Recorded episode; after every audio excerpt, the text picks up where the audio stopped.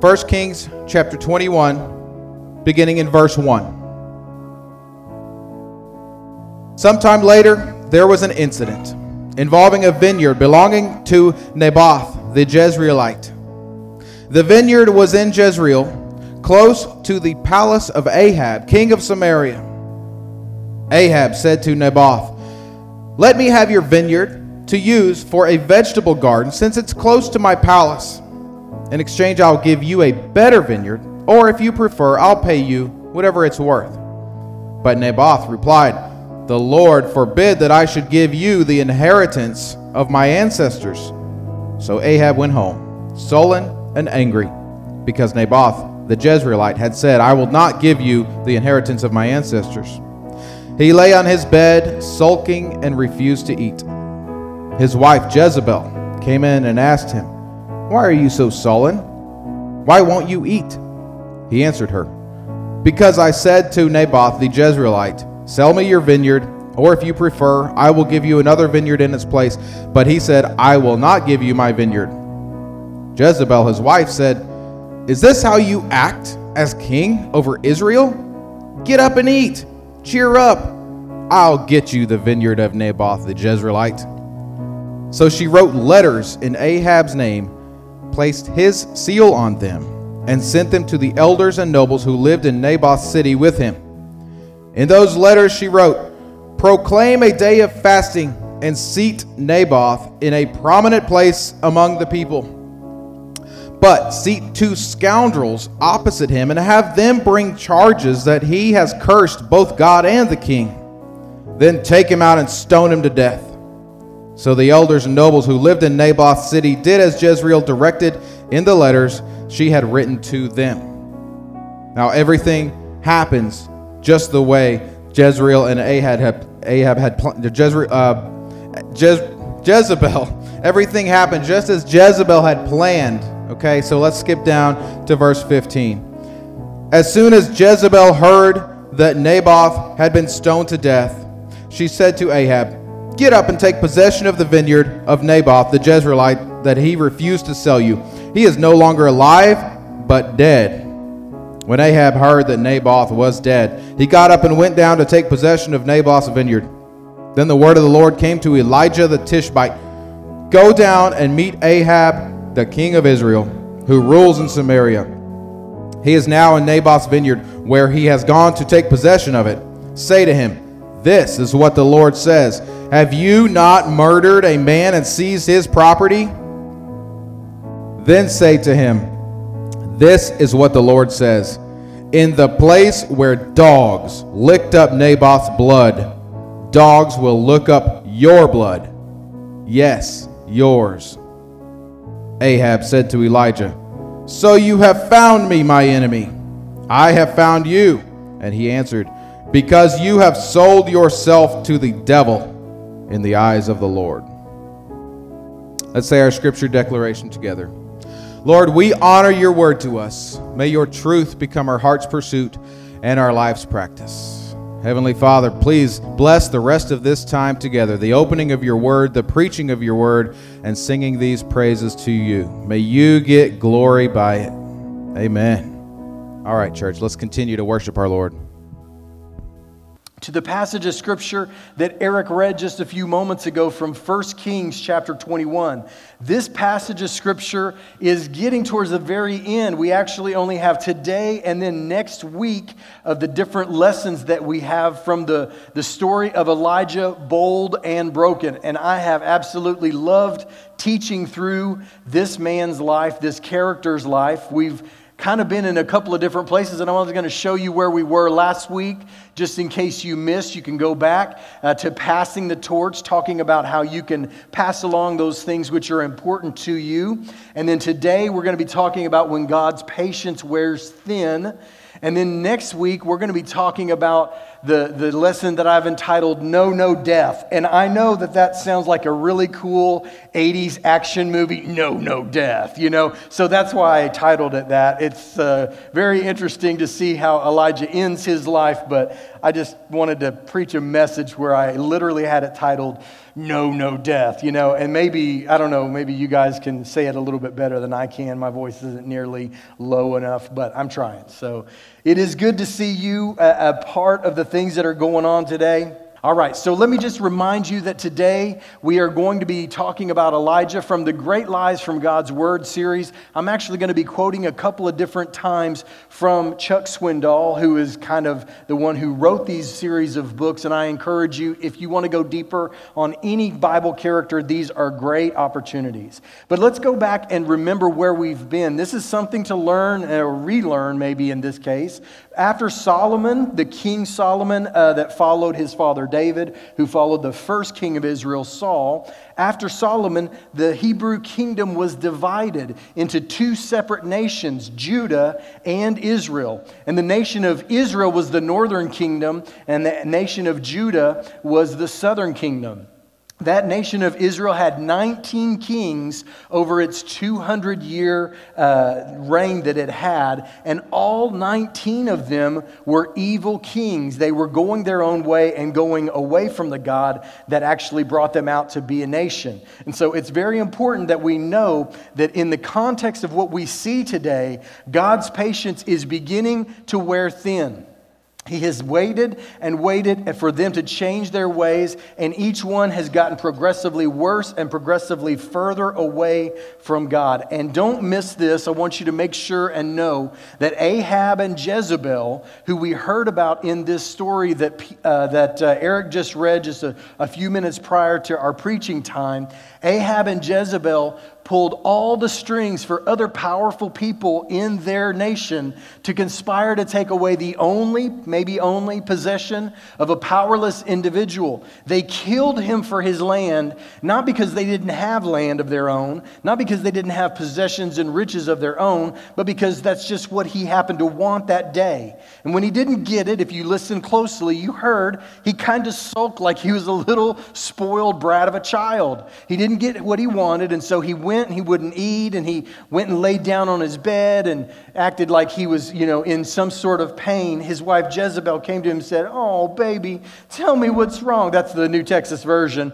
And so he says, oh, Well, I wanted this Naboth's vineyard. It was right here. I wanted it. And this is what I said. And this is what he said. And he's just a whiny, sniveling little dude who happens to be king. He's not powerful, he's not regal, he's not stately, he's not even selfless for the people in his uh, country. Instead, he wants what he wants and he wants it now. You know, that kind of attitude. And so Jezebel says, Well, don't even worry about it because I'm going to take care of it for you.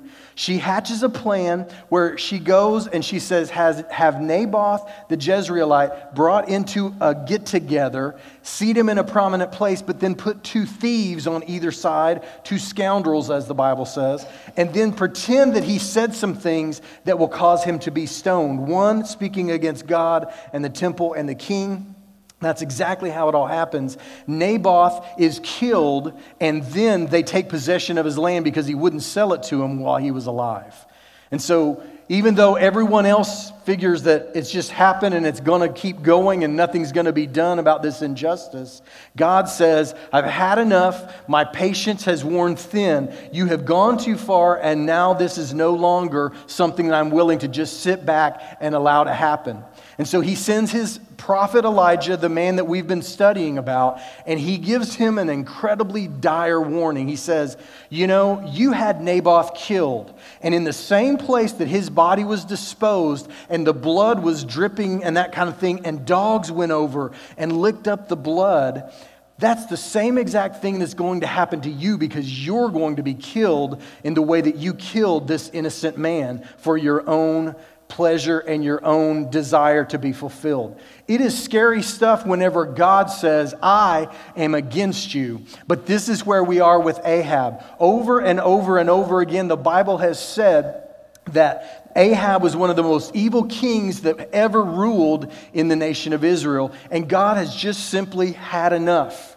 Now, I want to just make sure that you grasp something here. And this is the second something to learn that I want to make sure that we get here. The Hebrew phrase that Elijah uses when he sees Ahab coming his way.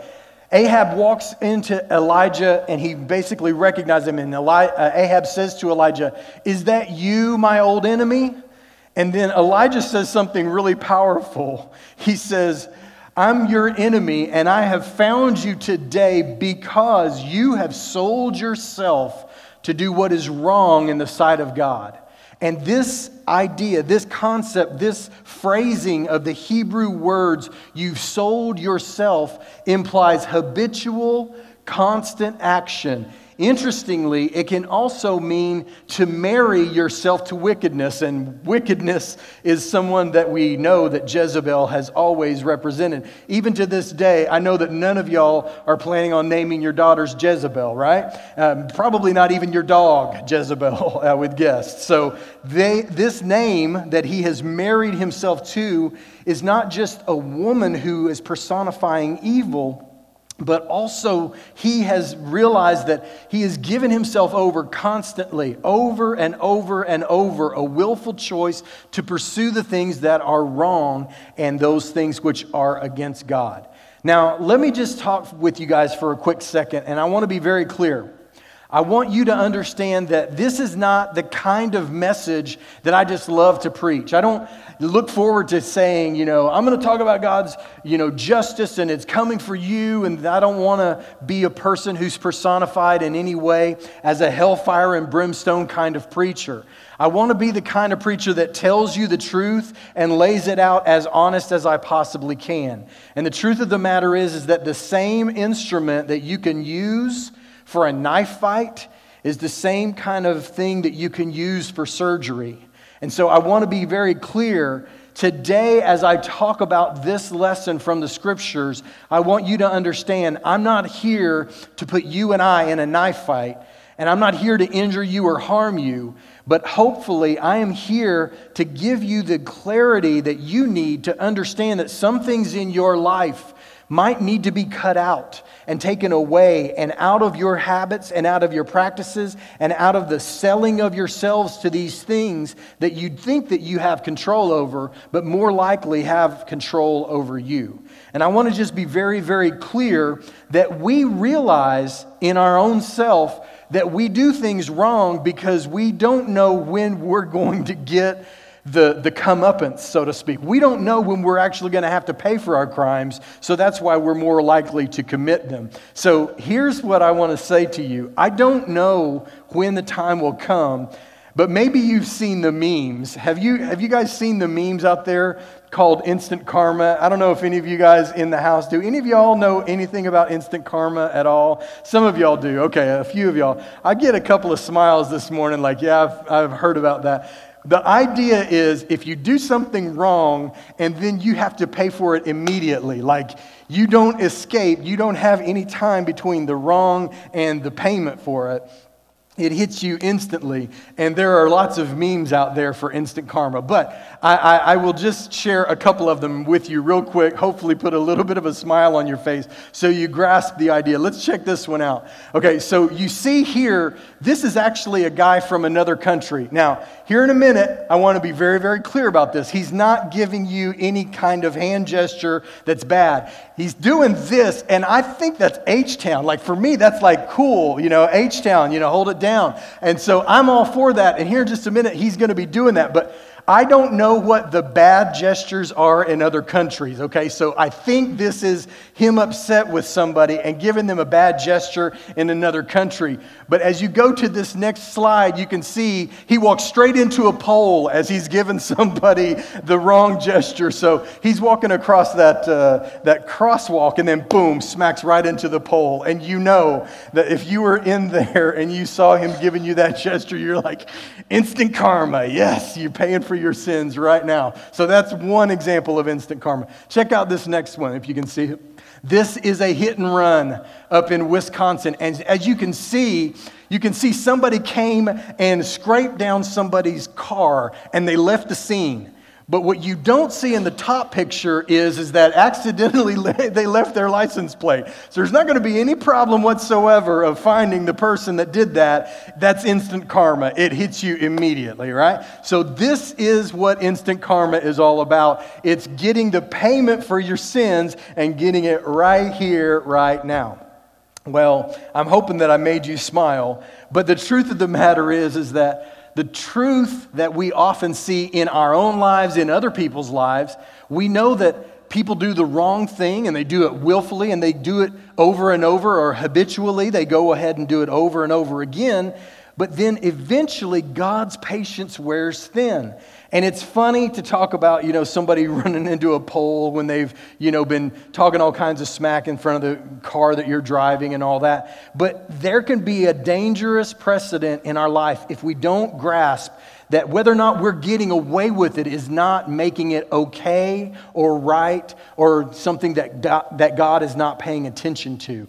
Let me be very clear we, we've actually studied the book of Daniel, and Rembrandt actually painted a painting from the book of Daniel about Belshazzar's feast and actually have a picture of that. And if you read the story, if you know the story from the book of Daniel, God's hand actually writes on the wall out of nothing and out of nowhere, out of the ether, God's hand begins to write, and he writes the words, Mene, Mene, Tekel, Upharsin, which basically means you have been weighed in the balances and you have been found lacking. And because of that, your kingdom is now taken from you and given to someone else. The thing is, is that Belshazzar, for years and years and years, had no concerns about whether or not he was shaking his fist in the face of the God of the universe. But finally, God said, My patience is up, it's enough. And he began to write on the wall, You have been weighed in the scales and you've been found lacking. Now, I don't know about you, but that gives me chills. And I, am I'm, I'm not just saying that. It gives me chills to think of the fact that one day I'm going to be standing before God and He's going to say, Randy, your life has been weighed in the balance. And I praise God that I know Jesus, who is the ultimate equalizer. He is the one who saves me. But I do still yet have to give a response for the way that I've chosen to live my life. I will be a person who goes to heaven because I know Jesus as my Savior. He has washed all of, his, all of my sins and He has forgiven me of all those things. But it still is important to know that I have a life that I have been given, and God is going to require for me to give a, a, a, an accounting of those things that I've chosen to do with the life that He has given. And I want to be very, very clear about this. This is not just Belshazzar, a guy who had no use for God, who's going to be weighed. We look at David and how he is rebuked. If you remember the story of David, David is rebuked because he has committed adultery with Bathsheba and then tried to hide it by killing her husband. And so, as the Bible brings up, it's so similar to what um, Ahab does to Naboth, David does here. And so, if you look at this passage of scripture, how David is rebuked, David burned with anger because they told him a story about a little lamb that was taken when a man only had one, and there were so many other lambs for this man who stole it. And David burns with anger and he says, As surely as the Lord lives, that man who did this thing must die.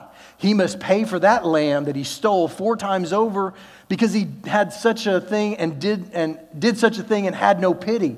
And then Nathan says to him and looks him in the eye and says, But you are that man. This is what the Lord, the God of Israel, says. And then listen to this. He goes on and he says, I anointed you king over Israel. I delivered you from the hands of Saul. I gave you your master's house. I gave you your master's wives. I gave you all of Israel and all of Judah. And if that had been too little, I would have given you even more. In other words, God says, I've given you everything that your heart could have easily desired. And you have turned your back on me and chosen to do something that brings reproach on me. And I think it's so important that we grasp that in the same way that God held an evil king responsible for his actions, God is going to hold us responsible for our actions. This is a man after God's own heart, but God is not willing to let him off the hook when he has done something that he knows to be wrong. And let's just say this very quickly. In our world, we don't think about this being a big deal because we look around and we know that there are a lot of people that are out there that are living life the way that they want, and we don't even see them having to pay the consequences. But the truth of the matter is, is that we can get ourselves in a cycle where we don't even think about how we are living our lives and whether it's right or wrong in God's sight. And this is something that can be a dangerous cycle. It, it's this to me. It's this. It's this picture. This is the picture that I see Props to Bear Grylls, a dude who's probably 150 pounds, you know, some British guy out there who is now the survivor of survivors. He's out there in the middle of the ocean, and you need water because you're under this hot sun. But the one thing you don't do is you don't drink the salt water, right? Why do you not drink the salt water? Because the minute that you do, you make yourself even more thirsty. Whew. I'm thirsty right now just thinking about it, right? And so this is the truth. You don't drink the salt water around you because it becomes a habit and a cycle. And the truth is is that when we choose to do something we know is not wise, when we choose to do something we know goes against God, it becomes a fulfilling cycle that goes back and forth where we constantly put ourselves in the crosshairs of God's wrath. And we got to be very careful. Just because we are Christians doesn't mean that's not true for us. Okay, understanding sin, let's be very clear about what sin is. Sin is rebellion against God who made us and his laws. It's doing harm to the people that God has also made. And then it is just simply missing the mark. The truth of the matter is, is that even if you and I haven't committed these egregious sins, we have missed the mark that God has out there for us. And we cannot ever forget this. The chains of habit are too weak to be felt until they are too strong to be broken. This is something that Samuel Johnson has said, and it resonates with us because we know this is true in our own, in our own lives. So, what happens when we sin? Very quickly, let me just talk about this. What happens when we sin? We volunteer for our own chains. Those chains might be spiritual chains, they might be physical, they might be mental. They might be financial, they might be emotional, but whatever it is, we are volunteering for our own chains, and we can never forget that that is true. Now, I don't know if you guys have ever thought about this, but let me just kind of put it in this way. I want to show you this picture. And how many of you guys have ever seen sugar dispensed in this way. Like, you literally, every time you go to any kind of place that has sugar for your coffee or something, I don't know who made that little dispenser, but they're a billionaire, right? I mean, it's everywhere. But here is this I can just put that up and you already know it's sugar. That's just the truth. Well, here is something you might not know about sugar, that thing that comes in that kind of dispenser. Here's what you may not know the more sugar that you have, the more sugar you will crave. Your body takes about three or four days to kind of get rid of that sugar. But if you've ever noticed, especially around Halloween when you get lots of good candy, I mean, you kind of get ready and you have a little bit of sugar, and then you think, oh, you know what I'm really craving right now? A little bit more sugar. And you get into this habit, this downward spiral of constantly wanting more. So you have more, which makes you crave more, and you have more, which makes you crave even more. This is true in our lives when it comes to sin. And this is important. We think we are running the show when it comes to sin. We got to be very careful because sin ends up running us. And this is true, not because I think it, but because Jesus said as much in John chapter 8. He says that we can easily become slaves to sin, and it happens so quickly. He said this in John 8. They answered Jesus, We're Abraham's descendants. We've never been slaves of anyone. How could you say that we need to be set free? And Jesus replies, I tell you very truly, everyone who sins is a slave to sin.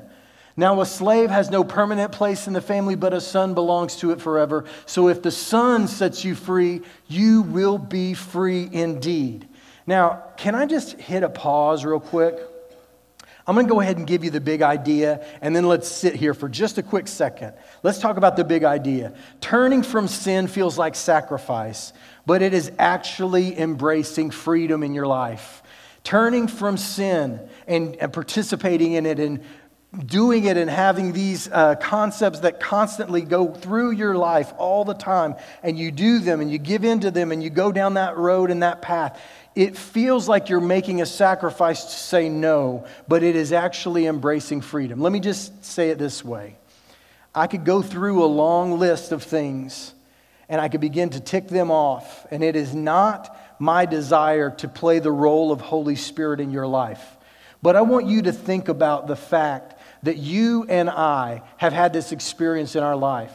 I know in my life, this is, this is not about you, this is about me. I know in my life that there have been times that I've given into things that I should not give into. And then when I did, I found it harder and harder and harder to say no the more I gave into it. In other words, it's just like that sugar. My sinful nature got fed a little bit, and I had a craving for even more.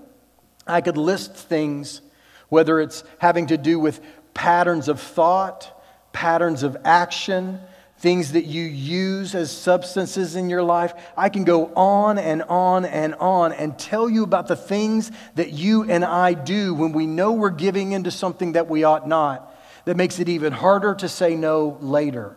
This is true even all the way back when Jesus spoke about it. When we give ourselves to sin, we think we're making the choice. Eventually, the choice begins to make us. And I got to be very honest with you. For most Christians in 2020, we don't talk a lot about sin because that's not politically correct. And you can't tell me what's right and wrong in my life. I'm not here to tell you what's right and wrong in your life. Just read the Bible and let God do that okay? But here's what I do know I do know that God takes it seriously when we choose to sin in our life, and He eventually has His patience wear thin. Now, what else happens when we sin? I talked about this that we choose and volunteer our own change, but let's look at a couple of other things very quickly. When we sin, we put our family and friends in danger, whether that's spiritual, physical, mental, financial, emotional, I don't know. Each sin is its own little animal, but I will tell you that you do not get to sin in a vacuum. I do not get to sin in a vacuum. What I choose for myself that I think is so private eventually spills out and is something that the people that I love the most have to pay for.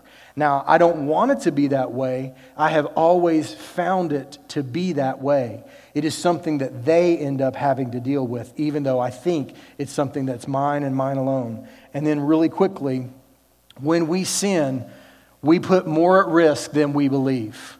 Here's the interesting thing in this story, Ahab doesn't realize that he is at the razor's edge of God's frustration. He does not realize that he's at the end of God's patience, but he is. And so the question is is he going to just continue or is he going to make a change? And I want to just make sure I've said this before, and this is so important and so vital. This is so important that you grasp this. This is something to not miss. I've said it before, I'll say it again.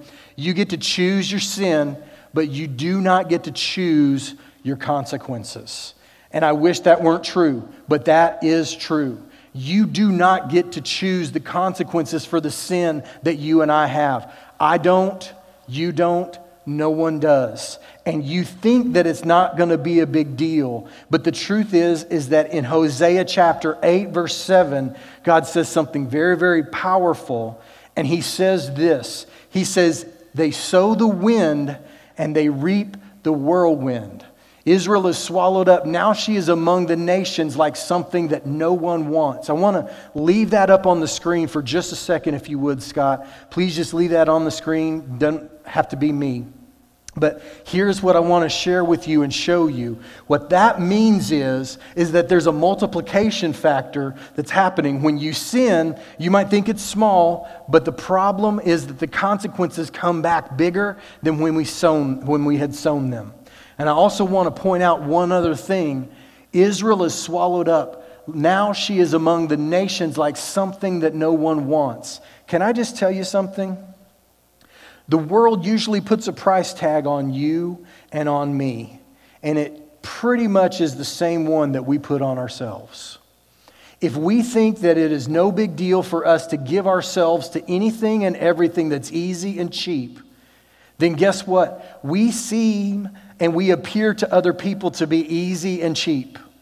If we put a higher price tag on ourselves and say, I'm not going to degrade myself in that way. I'm not going to go down that road because that's not where I need to be.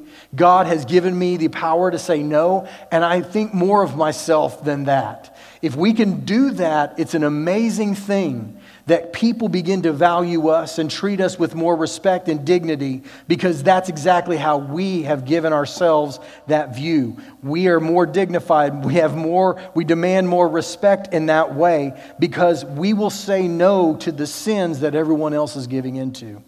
Now, look, you don't have to listen to what I'm saying. I know that for some of you, this is an uncomfortable conversation to have. I get it and I understand. But I'm here to tell you that you can choose to go down this path that is easy, or you can go down the more difficult one. And I'm going to just be honest with you. You can always give in later. Say no now and give in later if you find that it's not good. But here's what I've found in my life the longer that I walk towards what God has said I am, the longer that I walk towards what God has said I am worthy of, the less and the less and the less that I want to be associated with those things that cheapen me and cheapen His grace that He has given me. And I want to encourage you, you can always say, I'll go back the other way. But I bet you anything, you will find out that walking the path that God has for you, you will not regret it if you choose it. It is not easy, it is hard, but it is always worth it. And I want to encourage you, whether you're listening and agree or not, I'm here to tell you that this is something that you probably need to sit with a little bit. You need to let it soak into your heart because the truth is is the truth. Whether we want to accept it or not, the truth is the truth, and God's word is always true. Now, Chuck Swindoll had a great observation. I want to share it with you very quickly, and I'm hastening to close. I'm just about done. The Bible, the Bible says here uh, these things about Ahab and Jezebel. And this is what Chuck Swindoll kind of observed. He says, Our tendency is to compare ourselves to others and say, Well, I'm not as bad as Jezebel and Ahab. Or we procrastinate and say, Right now, it's too painful. I'll take care of it next week. And then he writes, Chuck Swindoll says, I plead with you, do not listen to one of those foolish excuses, comparison or procrastination. The devil's sharpest tool is delay. I love the way he says that. The devil's sharpest tool is delay. And I close with a serious warning don't play games with God. When he says enough, it is too late. And here's what I would say I know that I have followed God and I have pursued him, not in any way close to perfectly, but I have lived this life living for the Lord for a long time. I'm almost 50 years old, and I have really been trying my best to pursue Him probably since I was about 18 years old, 17, 18 years old. And I will tell you that just because I knew what was right didn't mean that I always did what was right. And there were times where I realized that I had crossed the line and that the consequences were in my face and there was nothing that I could do about them. And I wished that I had realized that I was all the way at the edge of God's patience wearing thin with me, and that I had turned back and gone the other way. But instead, because I had not had to pay for those sins right then, then I thought I was still okay. But here is the truth we don't know where we are on the patience of God, and we may be at the very edge and then the consequences that we must pay may be just over the line that we stand on right now. And here's what I would share with you you can't, you can't run it back. You can't. I would encourage you to stop where you are in that life and understand that you need to turn around and go back in a better direction. It may not remove all the consequences that you have but it will be something that makes it better for you than it was before. And here is how you apply this message. You make a choice to free yourself and free those that you love from the chains and the consequences of the sin that you've allowed to stay in your life. I told you this before, and I'll say that again. There are some things in my life that I never got victory over until I was accountable to another person with skin on. Not, not God, but I had friends that were asking me, Randy, are you still doing this? And I had to say yes. and they said, You've got to stop. You are a man of God. You said that you wanted to be a man of God. You've got to follow through on these things. I made myself accountable and I began to get victory in places that I never had victory before. Maybe you need to delete some things that are on your computer or in your life. You need to do some deleting. Maybe you need to distance yourself from a certain group of friends. Maybe you need to let some certain relationships die that man hey it's the it's coronavirus time man what a perfect opportunity to let some of the things that are pulling you in the wrong direction just die and never get revived so you don't go down that road too far i'm here to tell you make the decision as soon as you can because god is able to turn things around and i want to do something that you may not see coming if you've read these scriptures maybe you remember but maybe you don't but if you read a little deeper and you find out at the very end of this chapter, I saved that. I didn't have Eric read it. Let me just explain to you.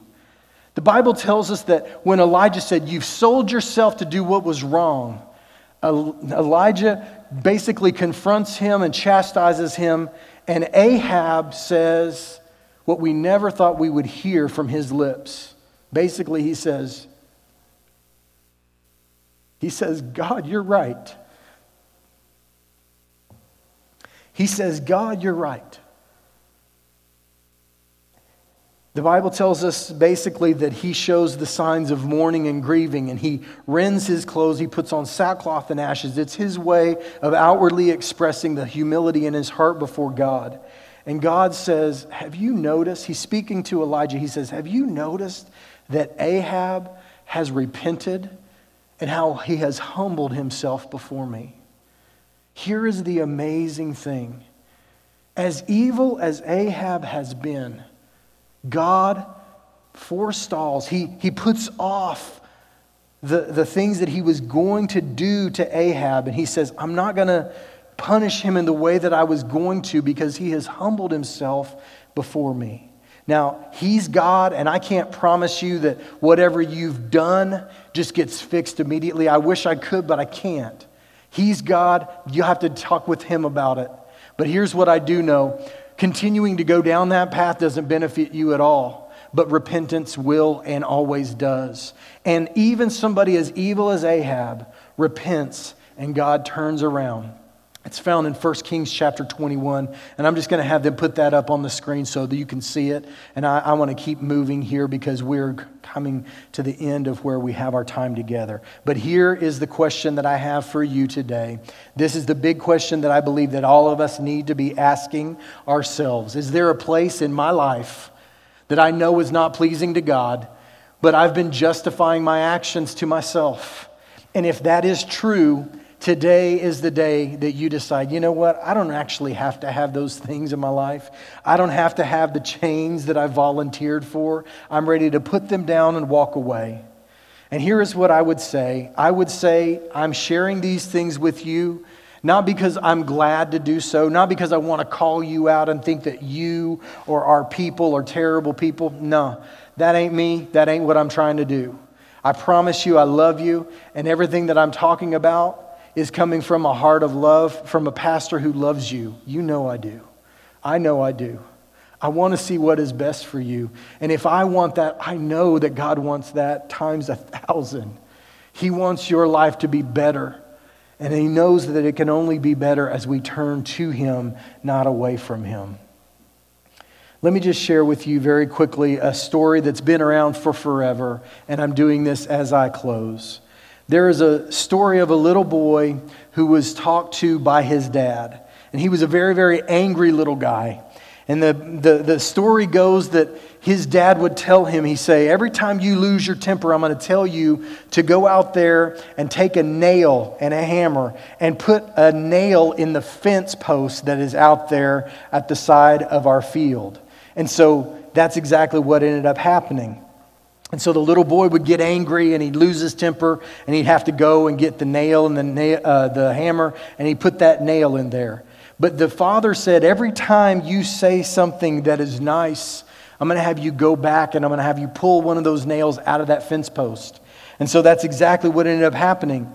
The little boy not constantly wanting to go out and do the hammering and all the different things that he had to do when he lost his temper, finally realized how much of a slave to that habit he was. And he began to walk away from that. And one by one, the nails started coming out of that fence post. But here is what is so true and so interesting. The father took him out and he said, Now, I want you to see something. He said, I want you to look at this fence and these fence posts that you have been scarring up with your anger. And he said, Here is the problem. He said, As you look, you've pulled the nails out and they're mostly gone, almost all of them gone. But the problem is, is that there are holes that remain. And he said, And those holes won't be filled back in. Here's what I would say to you the goodness and the grace of God extends to us at all times.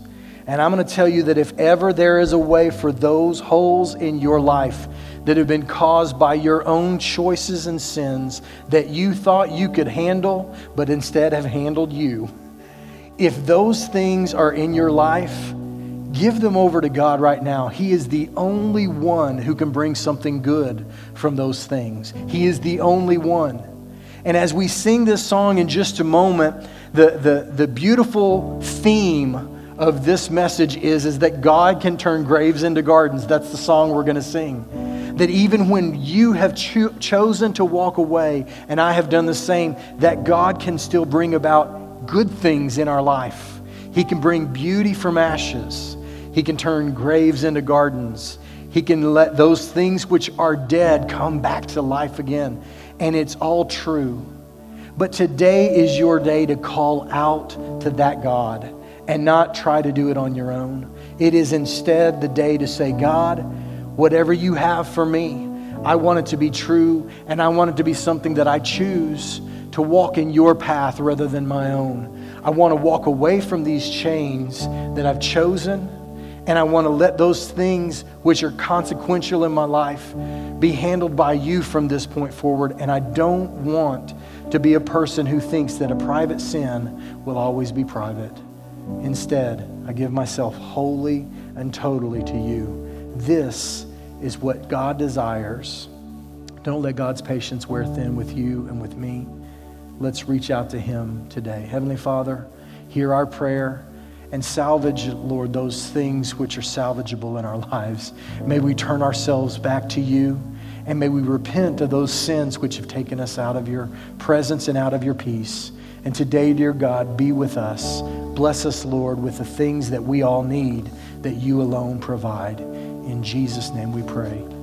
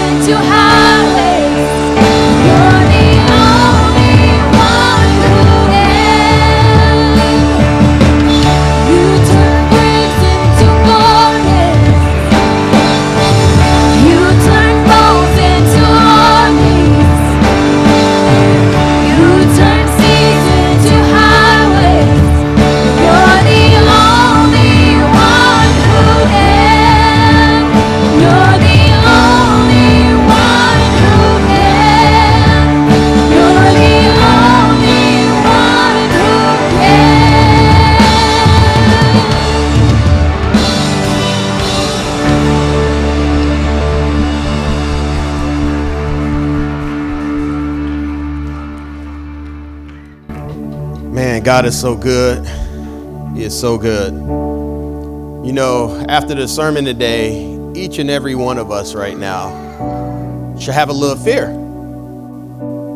but also a little hope.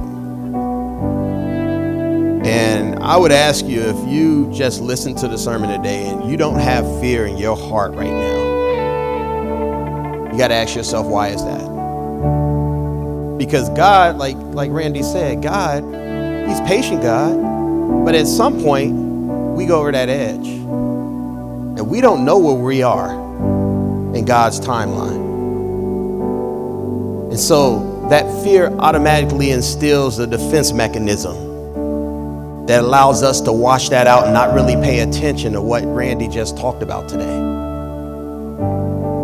And I encourage each and every one of us because if you believe this message wasn't for you, that's probably part of the problem. So I encourage each and every one of us to just step back and allow that, that defense mechanism to come down and really soak in what you learned today. We all know what we should be doing. We all know what God asks us to do. But yet we allow ourselves constantly to be driven by the devil. We see those holes in our lives and we say, it's never going to change. It's going to be what it is. I've already gotten too far. I've already went too far down the edge. But if you already went too far down the edge, why is God still holding on to you? Why is he still holding on to you? This is not a, a place of judgment. This is not a place for one person feeling they're better than another because we all got our problems. And I just ask you to just dig deep inside and ask yourself, how can you change? How can you be transformed? Go back and re listen to this message today.